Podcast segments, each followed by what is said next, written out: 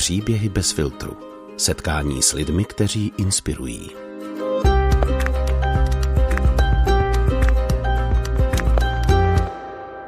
Strach. To je něco, co znám až moc dobře. Bojím se spousty věcí a nejčastěji těch, které později vyhodnotím jako nesmyslné a nereálné.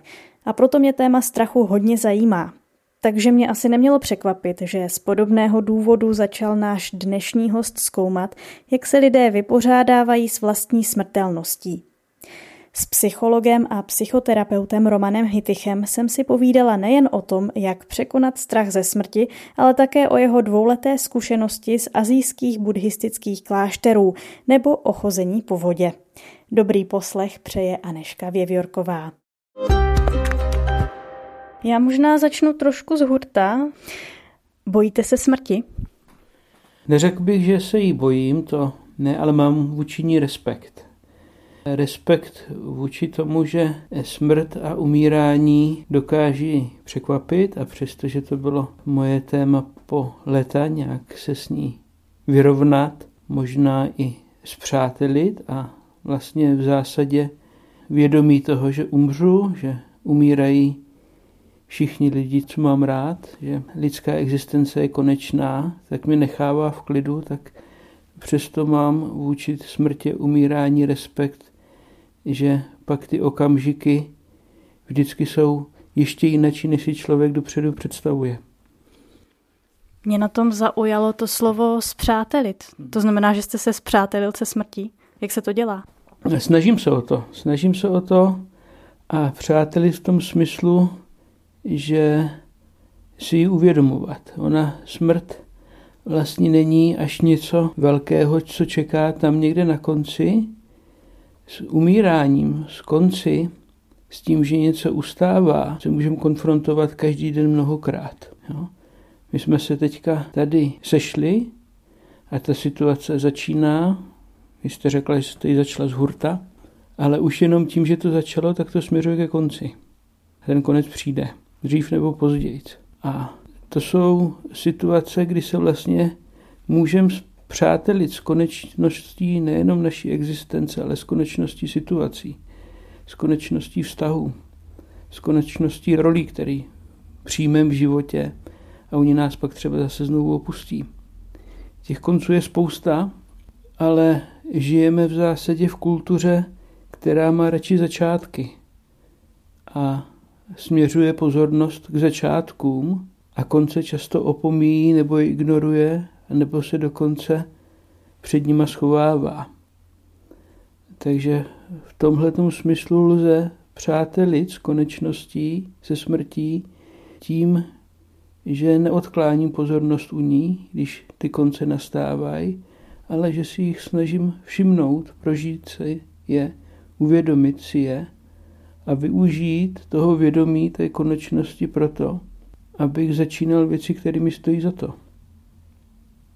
Mě k tomu ještě napadá, nebo vlastně jsem se chtěla zeptat, jestli teda byl asi nějaký čas ve vašem životě, kdy jste se té smrti bál? Určitě. Já si pamatuju téma smrti už jako dítě na přelomu školního věku, hlavně při usínání, protože usínání to je taky takovej jeden z druhů konce, že pouštíme to bdělé fungování, to, jak jsme zvyklí svět vnímat a mít nad ním nějakou do velké míry zdánlivou kontrolu. Takže tam si ho dokážu vystupovat, uvědomit v dospívání, v pubertě.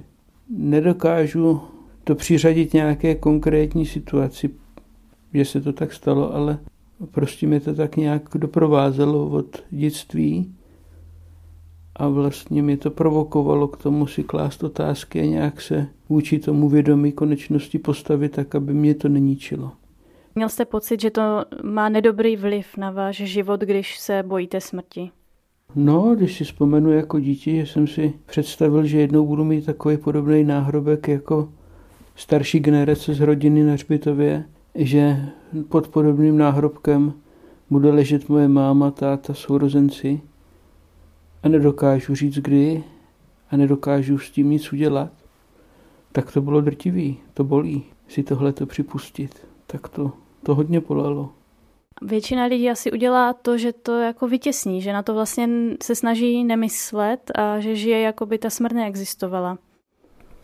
Je to častý tah a je to i psychologicky srozumitelný. Nějaká vnitřní moudrost nás chrání před tím, co by na nás mohlo být moc. Zavřeme oči, aby jsme neviděli. Ale když to děláme systematicky, tak si nebudujeme tu kapacitu vidět, tu skutečnost. Jo? Takže je to srozumitelný, je to v pořádku, že se to děje.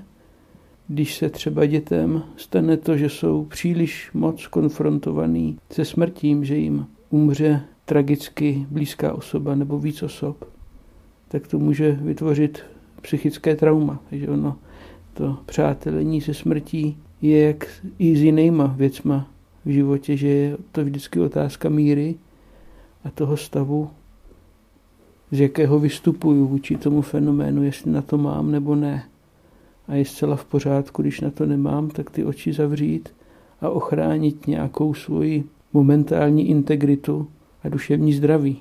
Takže není to jenom jeden směr, jako jít vstříc, ale uhnout, otočit se, zaměřit se na něco jiného je stejně tak v pořádku, protože život není jenom o tom vědomí konce zase.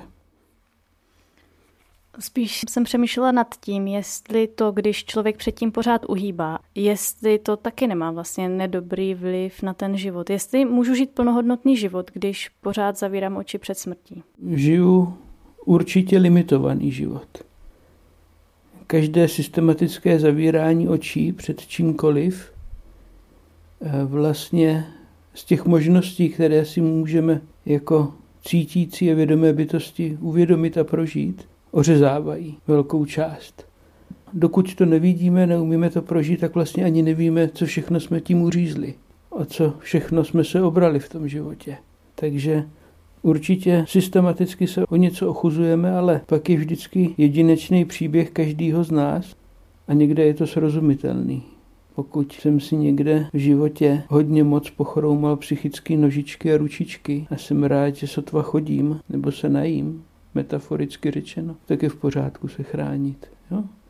Je vždycky ta výzva, kterou před nás život, existence klade tím, že jsme ve vztahu sami k sobě, k druhým lidem, ke světu. Je potřeba ji nějak moudře vyvážit taky z limity, které máme, které vnímáme. Jo? Že nelze jít jenom jedním směrem vždycky. Jo? To je další takovej stín naší kultury, že moc sázíme na překonávání. Jo, jako kdyby jsme rostli jenom tím, že překonáváme. A zapomínáme, že rosteme také tím, že přijímáme. Že se dokážeme smířit, že dokážeme být laskaví a laskavě přijmout limity a omezení. A oni často díky tomu najednou nejsou, ty limity a omezení. Ještě se zeptám víc osobně. Vy jste říkal teda, že jste se bál smrti, třeba jako dítě. Neměl jste tendenci teda předtím zavírat oči. Vy jste jakoby se tomu chtěl nějak se s tím vyrovnat. No samozřejmě, že to nebylo jenom vyrovnávání, tak statečný jsem nebyl. No, takže když jsem usínal, tak jsem někdy mýval rožlou lampičku, když jsem tam byl sám.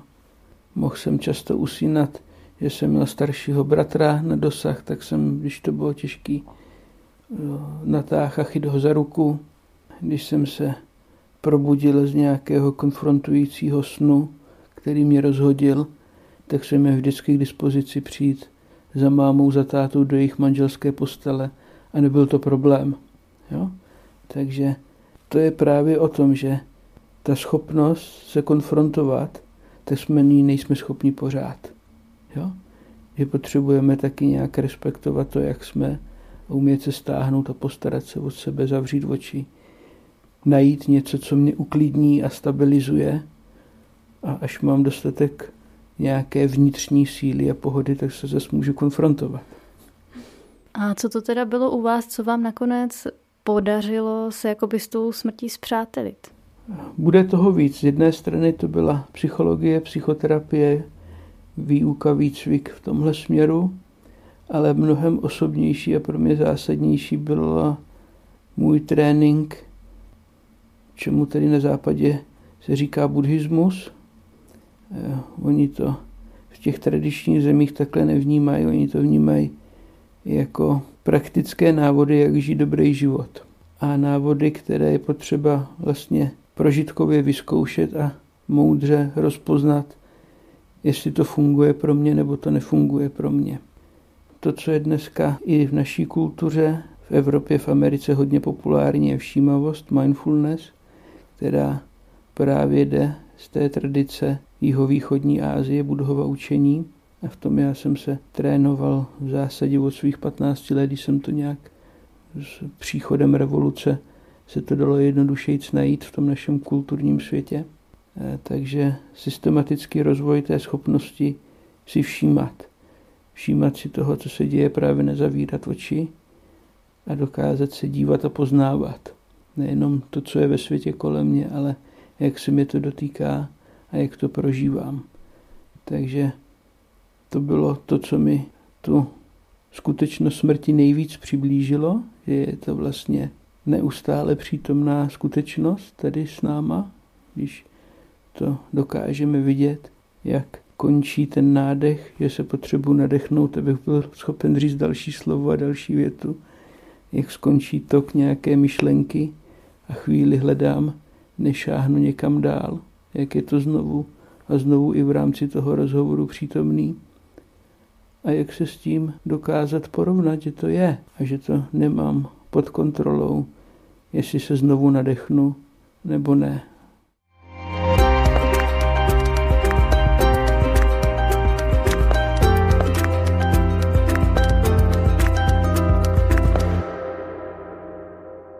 S tím buddhovým učením jste se setkal už jako v podstatě ještě dítě, tak by mě na tom zajímalo, jestli jste to vyloženě hledal, že jste šel za tímhle učením, že už jste věděl, že to existuje a hledal jste to, nebo jste na to narazil víceméně náhodou?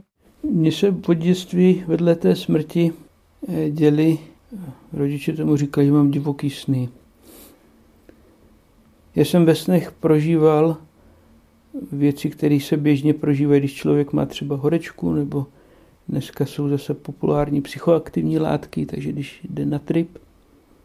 Věci, které se nedají uchopit konsenzuálním porozuměním světa pěti smyslů, jak v něm běžně žijeme. Jo? Prožitek nekonečně malého prostoru, menšího než špendlíková hlavička, který je ale nekonečně velký a nekonečně těžký, jako kdybych v tom snu prožíval singularitu velkého třesku. Jo? A podobné prožitky. A to bylo taky konfrontační proto vlastně, jak porozumět tomu, co jsme zač jako lidi, co jsem zač já jako Roman a co je zač ten svět, v kterým žiju. No a já mám staršího bratra, jedna z největších radostí Vánoc byla, jakou knížku od něj dostanu pod stromečkem, jakou najdu. To mi bylo právě 14-15 let, v tom roce 89, nebo to byly Vánoce 90, to už asi to byly spíš Vánoce 90. Tak mi koupil knížku, která byla právě z buddhistické kultury, která mi nějak osobně zasáhla a nějak jsem se tenkrát rozhodl, že jednou budu mnichem buddhistickým. A to pak už nějak jako ve mně žilo svým životem, že to tak nějak různě probublávalo, než se to stalo. To mnišství mě určitě taky zajímá, ale teď ještě bych narazila na ty sny, protože když si představím, že by se mi jako dítěti něco takového zdálo, tak bych si asi myslela, že jsem se zbláznila, nebo jo, těžko, teď už to popisujete slovy, že už jste to asi nějak jako uchopil do slov, už jste tomu třeba nějak porozuměl, ale jako to dítě bych si asi myslela, jako co se to děje, nebo jestli je tohle normální. Ano, to bylo to, s čím jsem se probouzel a kde jsem pak hledal ten přehled v posteli u mámy a u táty. To laskavý přijetí a kontakt s nima a to, že je všechno v pořádku, tak to zase pomohlo, že si ten svět sednul do toho běžně, co konsenzuálně vnímáme. Já jsem měl hodně jako příjemný dětství. Jo? Že mě dokonce 2krát vyloučili z komunistické školky, protože jsem tam nechodil a býval jsem u babičky.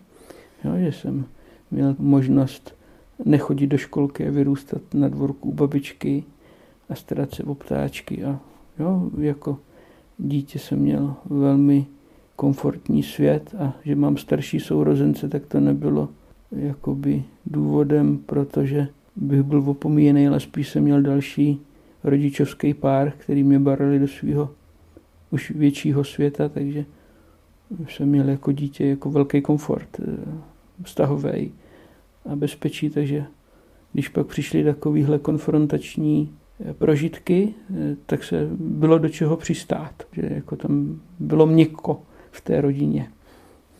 Přece jen ještě, pak jste asi nějak pátral, jako co ty sny jsou, protože když mi to dneska popisujete, tak to zní opravdu, jako by to bylo z nějaké knihy, že teda přesně víte, co se dělo, nebo že to umíte nějak popsat, tak jste asi pátral, co to bylo za sny a jestli se to děje i jiným lidem, jestli to je běžný.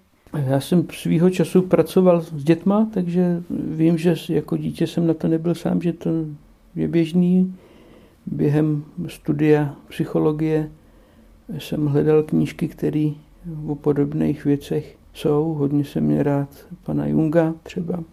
No ale hlavně pak ta osobní zkušenost s rozvíjením všímavosti, pravidelná meditace v rámci každodenního dne a pak systematický dlouhý období na několik týdnů, který se dá připodobnit, když se v naší kultuře, že jsou mniši, kteří jsou křesťanství mezi lidma, jsou mniši, kteří jsou stažený někde v klášteře pro kontemplaci, takže takhle se stáhnout a intenzivně s tou myslí pracovat, tak mi pomohli zjistit, že ty prožitky jsou dostupné běžně, že člověk nemusí spát a může se s nimi vypořádávat, podobně jako s tím vědomím smrti, že to, jak vnímáme svět, nemusí být tak, jak jsme zvyklí, že ho můžeme vnímat různě, různýma způsobama prožívat a nemusíme se z toho zbláznit. Hledal jste i třeba smysl, jaký to mělo smysl, že se vám zdály zrovna takové sny? V rámci toho narrativu východní kultury je to běžně vysvětlitelný tím, že si ta bytost vzpomíná na to, co zná od minule, od někud, od jinut.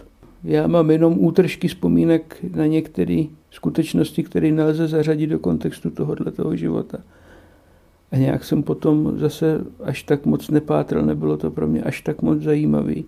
Co pro mě bylo zajímavější, ta schopnost ty prožitky přijmout, dokázat se v nich vyznat tak, že neděsej a ani nefascinujou. Protože to je jiná past vedle strachu. Fascinace, to je stejný, ať už s tou smrtí nebo s čímkoliv jiným.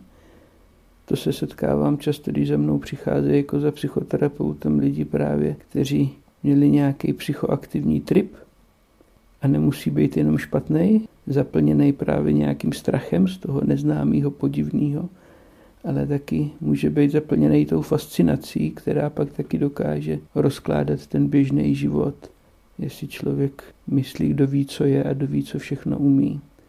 A ono to pak selhává v tom každodenním životě, takže jak si najít nějakou střízlivost vůči tomu prožívání a poznávat právě, mít ty otevřený oči a poznávat, jak to je, tak to mě zajímalo víc, než smysl toho, proč já a odkud se to bere. A k tomu vás teda dovedla meditace? Ano, hlavně meditace. A ten trénink není jenom o té meditaci, to jsou ty praktické návody, jak žít život. No a meditace, my tady máme vedle velkou místnost, které říkáme myslicvična. A meditace je jako jít do myslicvičny. Ne do tělocvičny, ale do myslicvičny a posílit nějaké dovednosti, které v té mysli jsou, nějaké schopnosti. Ale to se nedělá proto, že to je samo o sobě zajímavý, ale proto, aby se to dalo využít pro ten dobrý život. Když té myslicvičny vyjdu a dělám svý zaměstnání, setkávám se s lidma, abych dokázal mít tu mysl pod kontrolou a pokud možno produkovat něco, co je fajn pro mě i pro ty druhý. Takže meditujete každý den? Ano. A jak to teda vypadá prakticky, že já když si představím sama sebe, když uvedu příklad, tak já se třeba modlím a já když se jdu modlit, tak mě se do toho nechce. Jo? A když to neudělám hned ráno, tak na to většinou už nikdy nedojde. Uh-huh. Takže jestli máte taky nějakou prostě, jak teda meditovat pravidelně. Ano, jo. To je hezky přenositelný, tak to prostě je s jakoukoliv dovedností, kterou chci pravidelně trénovat, že ne vždycky na to mám chuť, jo. a ten fígl udělat to ráno, to, co je pro mě důležitý, je dobrý fígl. Já ho taky používám, ale jsou lidi, kteří to mají třeba radši večer. Jo, že když ten den už má ten oblouk za sebou a vlastně odchází, že je tam pak prostor pro klid pro sebe třeba. Ale určitě stojí za to si vytvořit pevný čas pro to, pokud možno i pevný místo. No a když jsem s tím před 30 lety, nebo to už je víc jak 30 let, mi bude 50, tak začínal, tak mi pomáhala právě ta smrt o probuzení. Si uvědomit, že to možná je ten můj poslední den dneska. Že mi nikdo nezaručí, že se probudím ještě jednou. A když je to pro mě něco důležitého, že to chci udělat a že si kvůli tomu chci přivstat, aby se mi to vešlo do toho programu tenkrát studenta. No. A je v pořádku, že člověk selže občas, protože je to trénink. A selhání do tréninku patří a selhání to, že se něco nevyjde, nepodaří, je zase dobrá výzva pro to, jak se sebou zacházet. Jestli to použiju jako zdroj lenosti, že to úplně zahodím, nebo zdroj pro nějaké výčitky a sebeobviňování, nebo si to připustím a rozhodnu se znovu zítra lépe. Když si to má člověk představit, tak máte třeba nějakou oblíbenou, já nevím, jestli tomu říká technika, nebo něco, co opravdu sedí vám, takže jde vám to líp se každé ráno nebo každý ten pravidelný čas se přinutit a znovu se do toho pustit. To, co mi šlo samo od sebe, a co jsem vlastně uměl už jako ten dospívající, meditace dobrotivosti, vyzařování, přání, dobra a štěstí vůči sobě a vůči druhým bytostem. To mi šlo samo od sebe, to jsem se nemusel učit. A to dělám, každý den tím meditaci končím, abych se naladil na ty bytosti, ke kterým směřuji, ať už je to semka do mé psychologické, psychoterapeutické pracovně, nebo na univerzitu, nebo do rodinného kontextu, v kterým jsem. Já tím končím. Na začátku dělávám meditaci všímavosti a vhledu. To je něco, co studentům vysvětluji 13 týdnů, když se zapíšou do kurzu, no a jejich závazek je, že aspoň 5krát týdně budou meditovat. A během těch 12 týdnů jsou to schopni nějak tomu porozumět, co to bude. Tak já to teďka zkusím říct v pár slovech. Aby jsme mohli mít otevřený ty oči a poznávat ten svět, tak potřebujeme mít nějaký východisko. Jo, nějaký místo, který známe. A to se většinou se volí všímání procesu nádechu, výdechu. Že dokud žiju, tak dýchám a ten proces nádechu, výdechu lze tělesně nějak prožívat. Že to dělá něco s tělem. Že tradičně se to buď všímá kolem nozder, co to dělá při nádechu, výdechu nebo na břišní stěně. No, to je východisko. A když si ta mysl k tomu východisku umí sednout, bejt tam, že si všímá a nepřemýšlí. Protože o nádechu, výdechu se dá taky přemýšlet. No, ale jde o toho prožívat a poznávat. Takže když to umí, že má to východisko, tak pak může s tou skutečností, že ta pozornost u toho východiska nespočine. Je tam je chvilku a nikam odskočí. Tak ty odskoky nebrat jako překážky, od kterých je potřeba se vracet zpátky domů, ale brát je jako výzvy, že se na to podívám, co to je, že to poznám. Jestli to odskočilo k tomu, že něco slyší, že nám tady šumí počítač, chladič z počítače, nebo že to odskočilo někam do mysli a že začala přemýšlet o tom, co bude, jo? Tak to poznat a vracet se zpátky k tomu východisku. Takže to je postup meditační, který používám nejčastěji, protože vede k tomu, co je pro mě to nejdůležitější, k růstu moudrosti. Vidět, co se děje a poznávat to, co to je zač.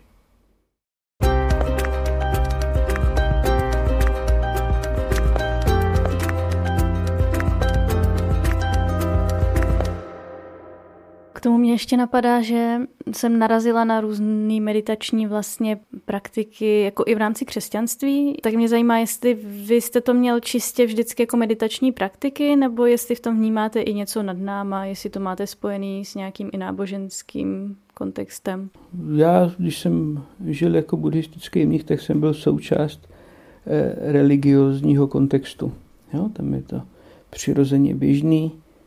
a i když mě rektor místní univerzity neznal, tak se přede mnou podklonil a naklanil se téhle osobě, ale tomu nízkému rouchu, který jsem na sobě měl, že to tam má běžný respekt, to, že se muž nebo žena stáhne z běžného života a věnuje se právě tomu, že nejenom s tou myslí, ale s celým svým životem se snaží něco udělat. Něco smysluplného, něco, co působí dobro, když to řekneme.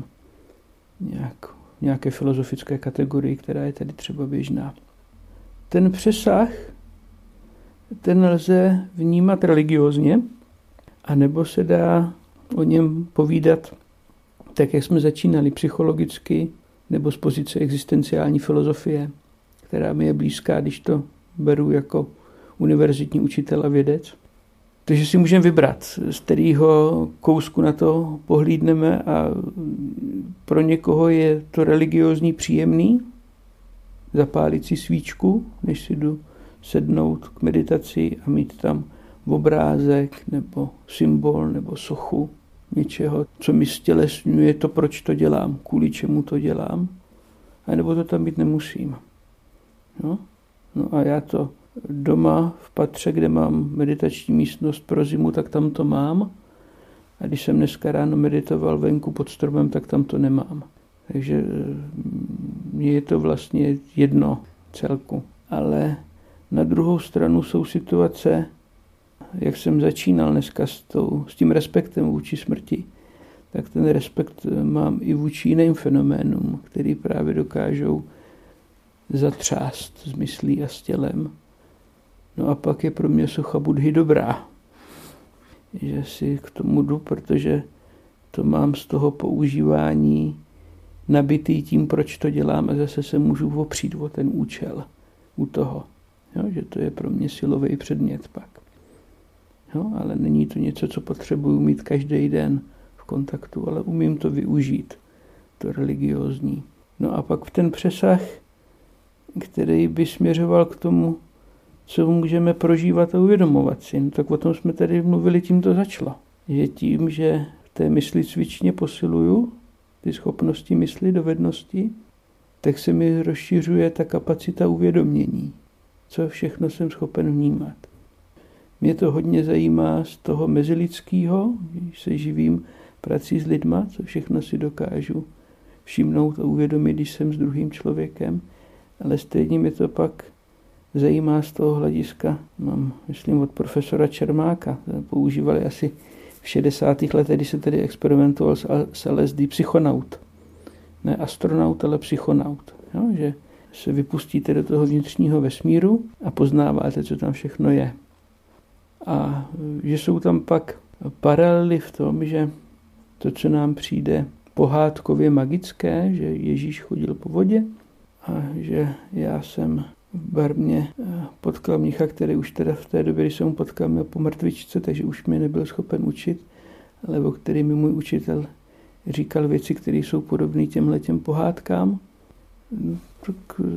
To jsou buď slova, které si můžeme poslechnout a zahodit, protože nám nejdou pod nos, nebo naopak fascinovaně si je pouštět znovu a znovu. A nebo, když mě to zajímá, tak to vzít jako nějaký výzkumný projekt, jestli je to možný, nebo to není možný. Zkoumal jste to? Ne. Ale můj kolega tady vedle, s kterým jsem byl mnichem, dělal věci, které jsou vlastně přípravou pro tyhle ty dovednosti. No, když jsme u té metafory mysli cvičny, tak to je vlastně jeden z druhů mistrovství.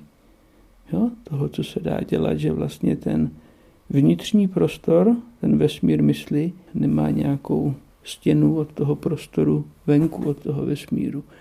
Že ty věci spolu souvisí, prolínají se. Jo? Říkal jsem o tom, že medituju proto, abych dokázal žít dobrý život. Ne proto, abych tam prožil něco zajímavého a pak o tom někomu vyprávěl, ale abych tam natrénoval dovednosti pro dobrý zvládání života. No a chození po vodě to dneska není dovednost, která by byla nějak důležitá v naší civilizaci, ale může to být jenom takové potvrzení toho, co všechno už s tou svojí myslí umím. Jo? Buddha teda když to došlo do situace, protože to je něco, co je sexy pro vesničany a vzbuzovalo to tu fascinaci a někteří mniši s tím frajeřili, tak dal doporučení pravidlo pro mnišský život, že se s tím frajeřit nemá. Jo, že si to má člověk užít, když má nějakého učitele nebo přítele, který to taky umí, tak to s ním konzultovat, jestli to dělá dobře nebo nedělá, ale nemá se s tím moc frajeřit.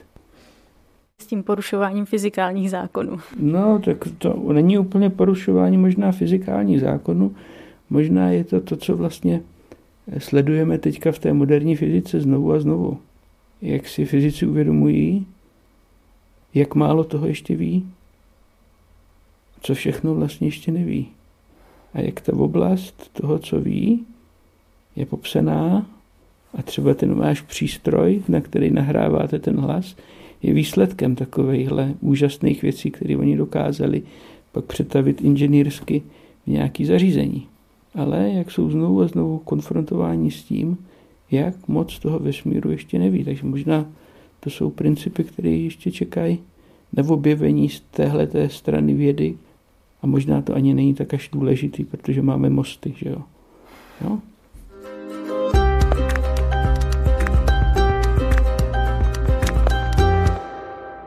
Když říkáte, že jste byl buddhistickým mnichem, tak zajímá mě, jak je to vlastně v téhleté tradici, protože když se někdo mnichem stane jako křesťan, tak prostě většinou tím mnichem je třeba až do konce života, nebo skládá nějaké sliby. A, tak jestli, když člověk je mnichem v Barmě, buddhistickým, tak jestli jim je do konce života, i když se vrátí domů.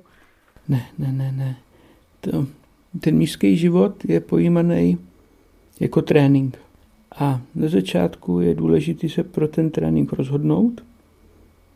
No, k tomu potřebujete učitele, který vám ten trénink zprostředkovává, před kterýho kladete to svý rozhodnutí tím způsobem žít, od kterého přijmete mnišskou robu a mnišskou mísu. To jsou vlastně dvě základní rekvizity, s kterými se i dneska 2500 let po Buddhovi v Ázii dá přežít a vystačit si s tím, že jsem měl vlastně 3 kusy látky a mísu.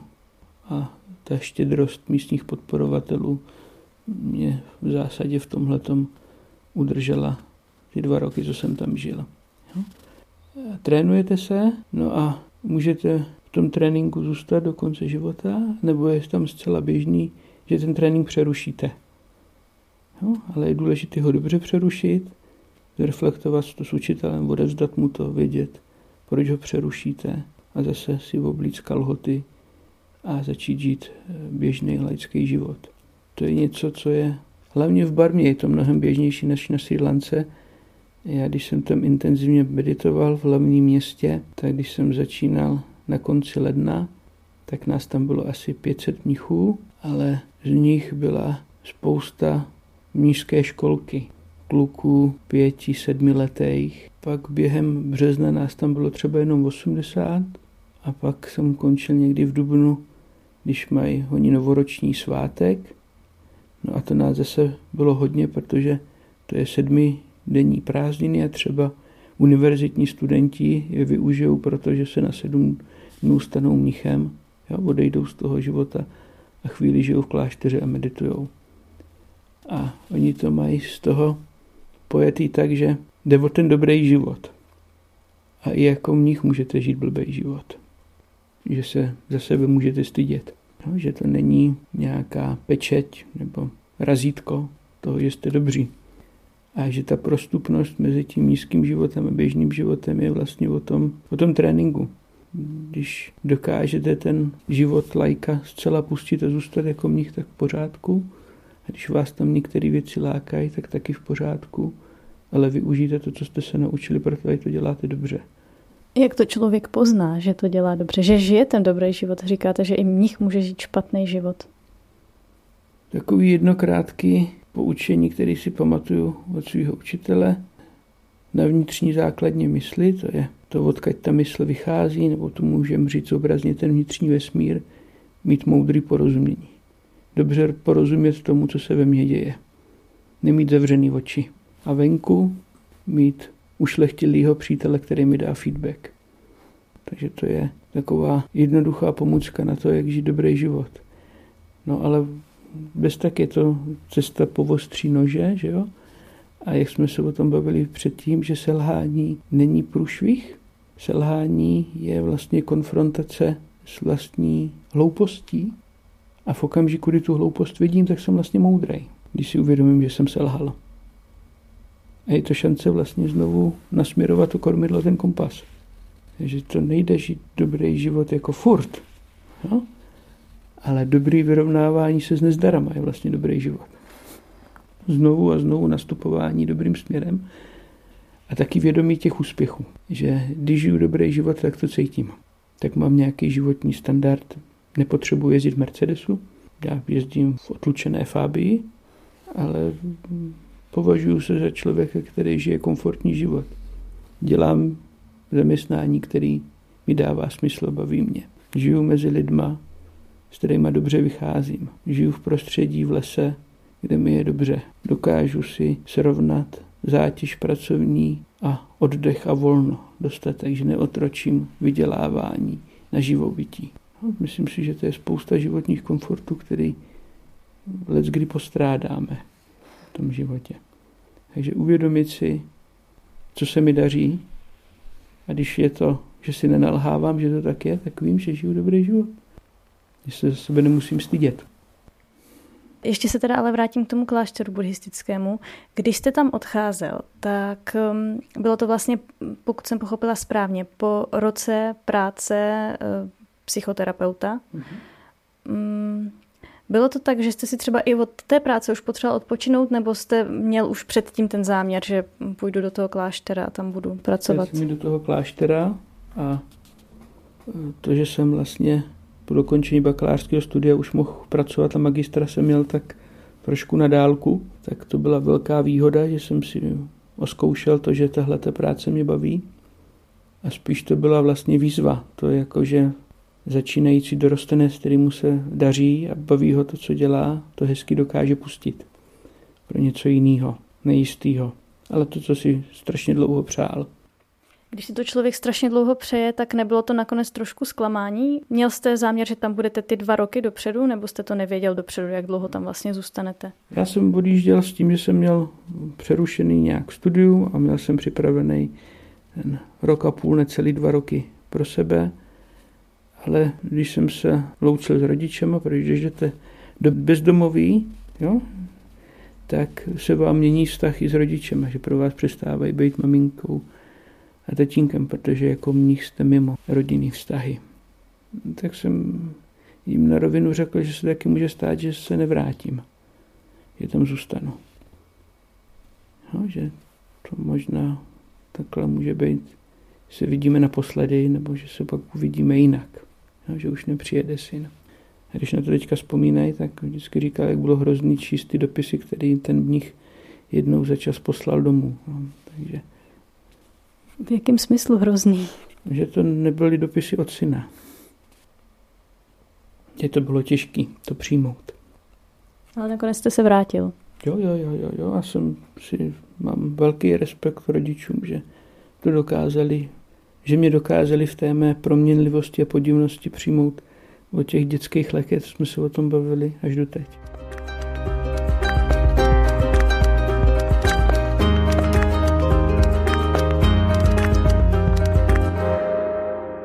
Když jsem se na to trochu dívala, tak jsem našla, že vlastně Buddhovo učení má vést k vysvobození z utrpení. Tak, a když teď mluvíte vlastně o tom dobrém životě a o tom, že to nějak člověk může poznat, tak mě zajímá, jestli to vysvobození z utrpení není tak trochu útěk před životem. No, v konci konců je to útěk ze života, protože čím život končí? Smrtí. V tom buddhistickém to je tak, že to smrtí nekončí, že to vede k tomu, že to zase znovu začne. Protože když člověk umře jako blbec, tak se zase někde narodí. Že to je selhání, to je ten nezdar. No ale tak to je něco, co je v naší kultuře příběh. Jo? Ale útěk před životem by bylo právě zavírat před ním oči. Jo? A to, jak já rozumím tomu Buddhovu učení, je to naopak o otvírání očí. Konfrontovat se s tím, co je život a nejenom s tím, co je na světle, ale i s tím, co leží ve stínu. Na co se neradi koukáme, nebo co se neukazuje na první pohled. No, právě umět vidět utrpení a neklesnout pod ním, ať už smutkem nebo vztekem. Jo? Teďka žijeme v období, kdy spoustě lidí připadá, jako kdyby najednou bylo strašně moc utrpení. Měli jsme pandemii, máme zahumný válku, uprchlíky.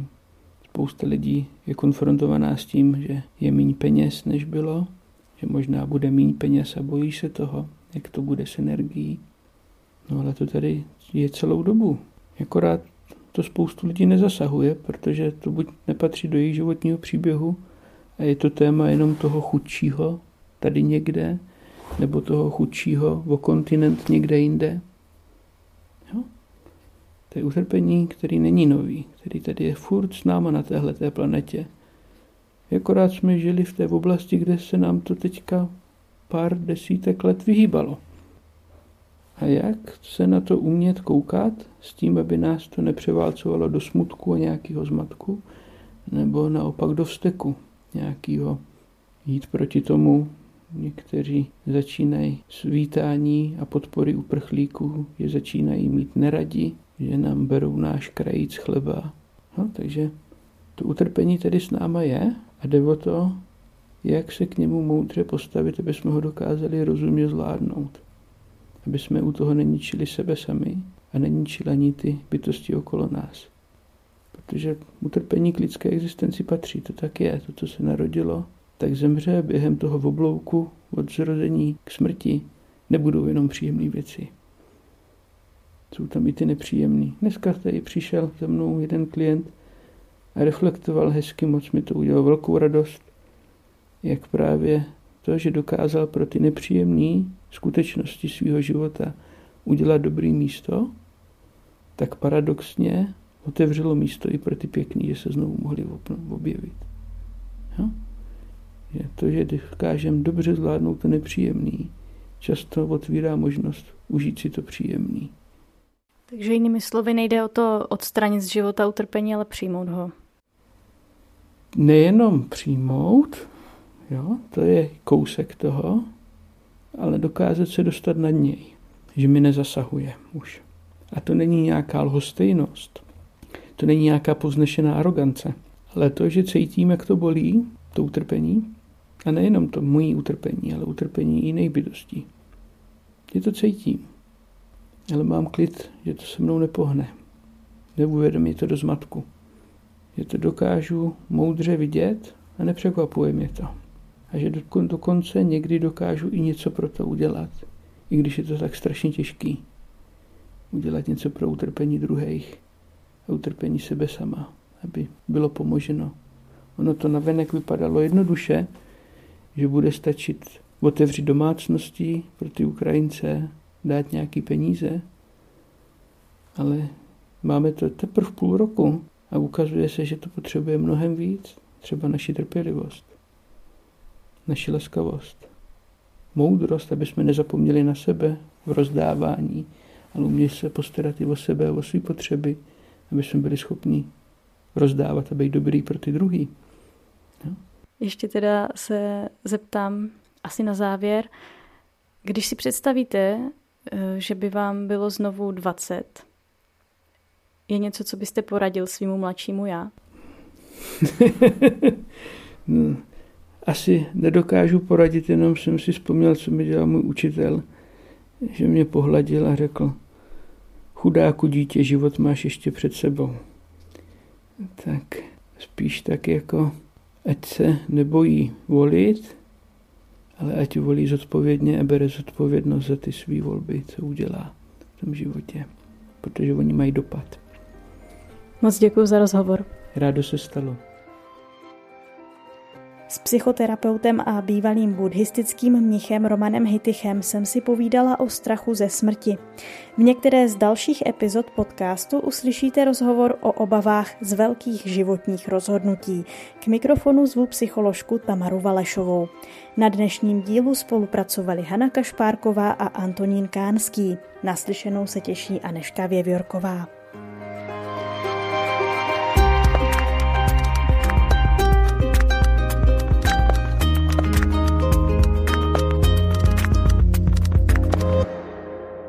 Podcasty bez filtru pro vás tvoří tým, který jde na dřeň, hovoří otevřeně a bez předsudků. Najdete nás v podcastových aplikacích na Facebooku, Instagramu a Twitteru. Podpořte start našeho projektu. Do poloviny října mimořádně na portálu hithit.com.